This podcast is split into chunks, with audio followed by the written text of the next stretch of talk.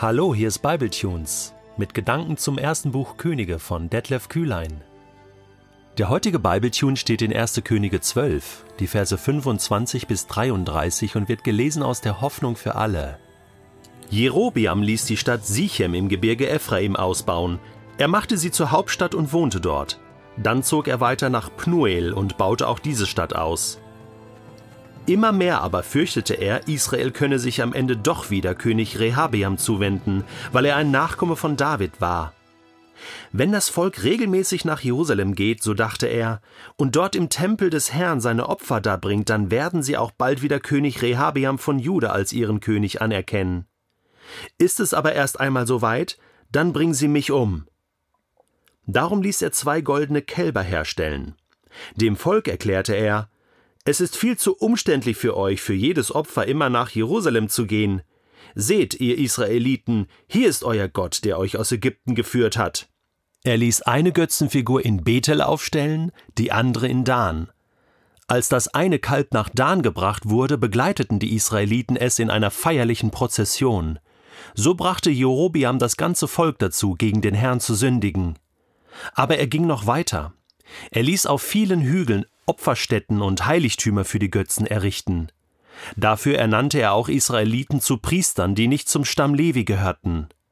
Er bestimmte einen Tag im Herbst, den 15. Tag des achten Monats, an dem ein ähnliches Fest gefeiert werden sollte wie das Laubhüttenfest in Juda. Er selbst wollte an diesem Tag in Bethel die Stufen zum Altar hinaufsteigen, um den Kälbern, die er hatte anfertigen lassen, Opfer zu bringen. In Bethel weihte er auch die Priester, die er für den Dienst bei den neuen Opferstätten einsetzen wollte. Am 15. Tag des achten Monats, dem Tag, den Jerobeam eigenmächtig festgesetzt hatte, feierten die Israeliten das angekündigte Fest in Bethel. Vor allen Festbesuchern stieg Jerobeam die Stufen zum Altar hinauf, um Opfer darzubringen. Hilfe! Was macht König Jerobeam da? Er verführt Israel zum Götzendienst. Was hier passiert, ist für die komplette Geschichte Israels total wichtig, und zwar in negativer Art und Weise. Durch Jerobiam kommt der Götzendienst so richtig nach Israel. Nachdem Rehabiam noch dem Befehl des Herrn gehorcht hatte und mit seinen Truppen nach Hause zurückgekehrt war, also diese politische hm, Kompromisssituation einfach ausgehalten hat, passiert nun das hier mit König Jerobiam. Aber der Reihe nach. Zunächst mal sieht das ja gar nicht so schlimm aus, oder? Was er da tut. Die Überlegungen, die Jerobiam anstellt, sind ja, sind ja logisch. Ja, er ist König von Israel jetzt und, hm, die Gottesdienststätte sozusagen, der Ort, wo man Gottesdienst feiert, ist aber in Jerusalem. Und Jerusalem gehört zum Südreich, zum anderen Reich sozusagen. Und dann hat sich überlegt, okay, also wie kommt das, wenn jetzt meine Leute ständig nach Jerusalem gehen und dort Gott anbeten? Also das wird ja kompliziert. Also dann, dann irgendwann laufen die alle zum Rehabeam und, und, äh, und, und dann muss ich sterben. Also dann gibt es eine, eine Rebellion und, und äh, das kann so nicht funktionieren. Jetzt, Gott hatte ihm gesagt, du wirst König vom Nordreich werden, du wirst König von Israel werden über diese zehn Stämme. Ähm, er hat ihm aber nicht gesagt, äh, bau einen neuen Ort auf, wo ich wohnen werde. Denn das ist etwas, was Gott selbst entscheidet. Er hatte entschieden, dass er, und so hatte er es Salomo kommuniziert, hier wohnen wird in Jerusalem im Tempel, das ist der Ort und nicht noch irgendwo in Bethel und, und nicht irgendwo in Dan. Nein, in Jerusalem. So, und eigentlich hätten die beiden das, Rehabeam und Jerobiam, äh, hier aushalten müssen, äh, politisch getrennt, aber geistlich trotzdem noch vereint, oder?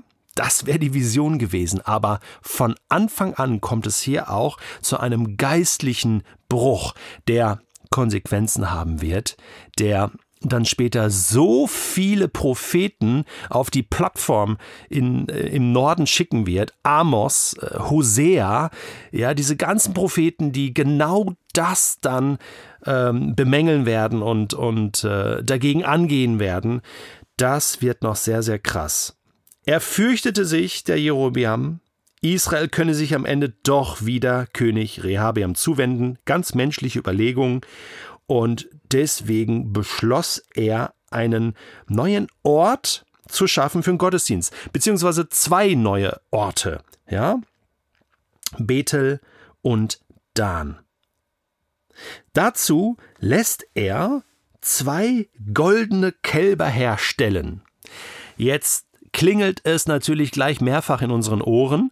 Äh, zwei goldene Kälber. Wir kennen diese ganze Geschichte mit dem goldenen Kalb. Damals war es eins, was Aaron mit äh, dem ähm, ägyptischen Gold äh, herstellen ließ, weil Mose so lange auf dem Berg war mit Gott und, und das Volk ähm, wollte ein Zeichen sehen und sie wurden unruhig und dann haben sie dieses goldene Kalb aufgestellt und gebetet, das ist äh, euer Gott. Und, und schon damals hat Gott brutal eingegriffen.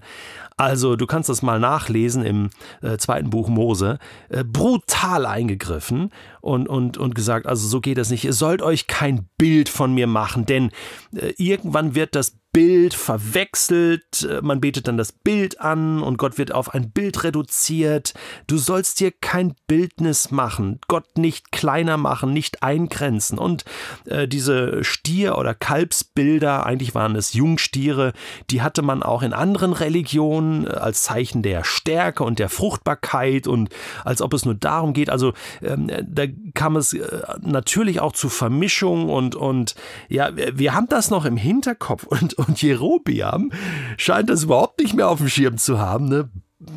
lässt erstmal zwei goldene Kälber herstellen, ja. Ja, also man muss ja da für jeden Ort, für jede Stadt ein Kalb haben.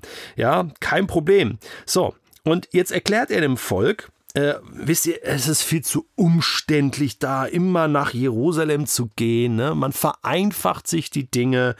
Und äh, schaut, ihr Israeliten, hier ist euer Gott, der euch aus Ägypten geführt hat. Also er will schon diese äh, Stierbilder äh, verbinden äh, mit, mit, mit dem Gott Israels, mit Yahweh. Ja, er hat euch aus Ägypten herausgeführt, denn das ist klar.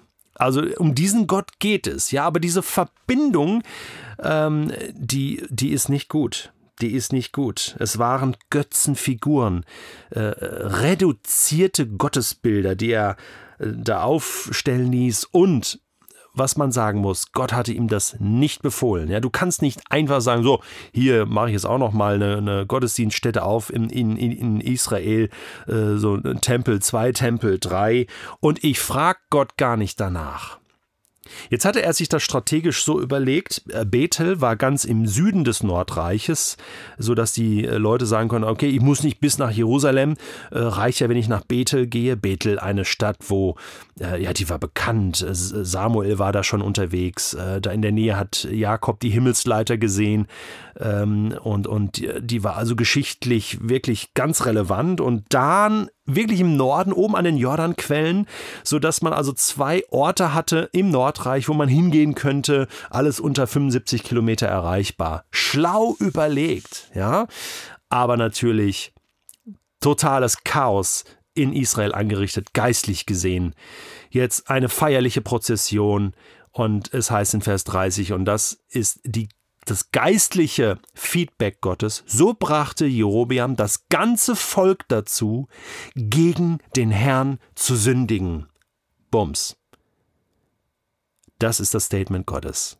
Es ist Sünde. Es ist Zielverfehlung. Es ist, so war das nicht gedacht. Und damit rutscht das Volk wirklich in den Götzendienst rein. Die Vermischung ist nicht mehr aufzuhalten. Und es ging noch weiter. Also er ließ dann auf den Hügeln auch noch Opferstätten, äh, Heiligtümer für Götzen errichten. Er ernannte Israeliten zu Priestern, die nicht zum Stamm Levi gehörten. Also weißt du, wenn du einmal anfängst, in irgendeiner Stelle, an irgendeiner Stelle deines Lebens Gott ungehorsam zu werden, dann äh, brechen irgendwann alle Dämme und, und es richtet Chaos an. Und er bestimmt auch noch einen Tag, ja, im achten Monat, im 15. Tag, äh, statt Laubhüttenfest in Juda ne, ein ähnliches Fest, was gefeiert werden soll. Also er tauscht jetzt auch noch die Feste aus und füllt es mit neuen Inhalten und steigt jetzt die Stufen zum Altar hinauf, um Opfer darzubringen. Wahnsinn. Aber heute haben wir damit ja kein Problem, oder? Ich meine, heute ist ja alles in bester Ordnung. Obwohl, wenn ich so recht überlege, gibt es auch in meinem Leben Dinge, die ich mir geistlich, biblisch irgendwie zurechtbiege, zurechtlege, Gott gar nicht mehr danach frage, was er denkt? Ich glaube, jede Generation muss neu Gott vertrauen und muss neu fragen, lebe ich das richtig so, wie ich das lebe?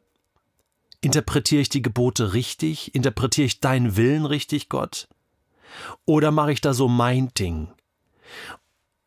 Auch dieser Punkt der Feste und Feiertage, da habe ich so gedacht, Mensch, was haben wir heute für tolle christliche Feste, oder? Ostern, Pfingsten, Weihnachten. Kaum einer weiß heute noch, was diese Feste überhaupt bedeuten. Und diese Feste können total entleert werden. Da sucht man nach Eiern an Ostern und hat einen Tannebaum an Weihnachten. Ich kenne die Diskussion. Und wenn das alles ist, was wir mit christlichen Festen verbinden, dann ist das viel zu wenig. Dann ist das Götzendienst, ja, irgendwie sowas. Ne? Dann haben wir uns da was aufgebaut, was keinen Inhalt hat. Gleichzeitig ist das aber eine Riesenchance, den Menschen zu zeigen, hey, um welche Inhalte geht es denn an diesen Festen? Ich glaube, dass wir heute eine große Verantwortung, aber auch eine große Chance haben, den Menschen zu zeigen, wer der wahre Gott ist.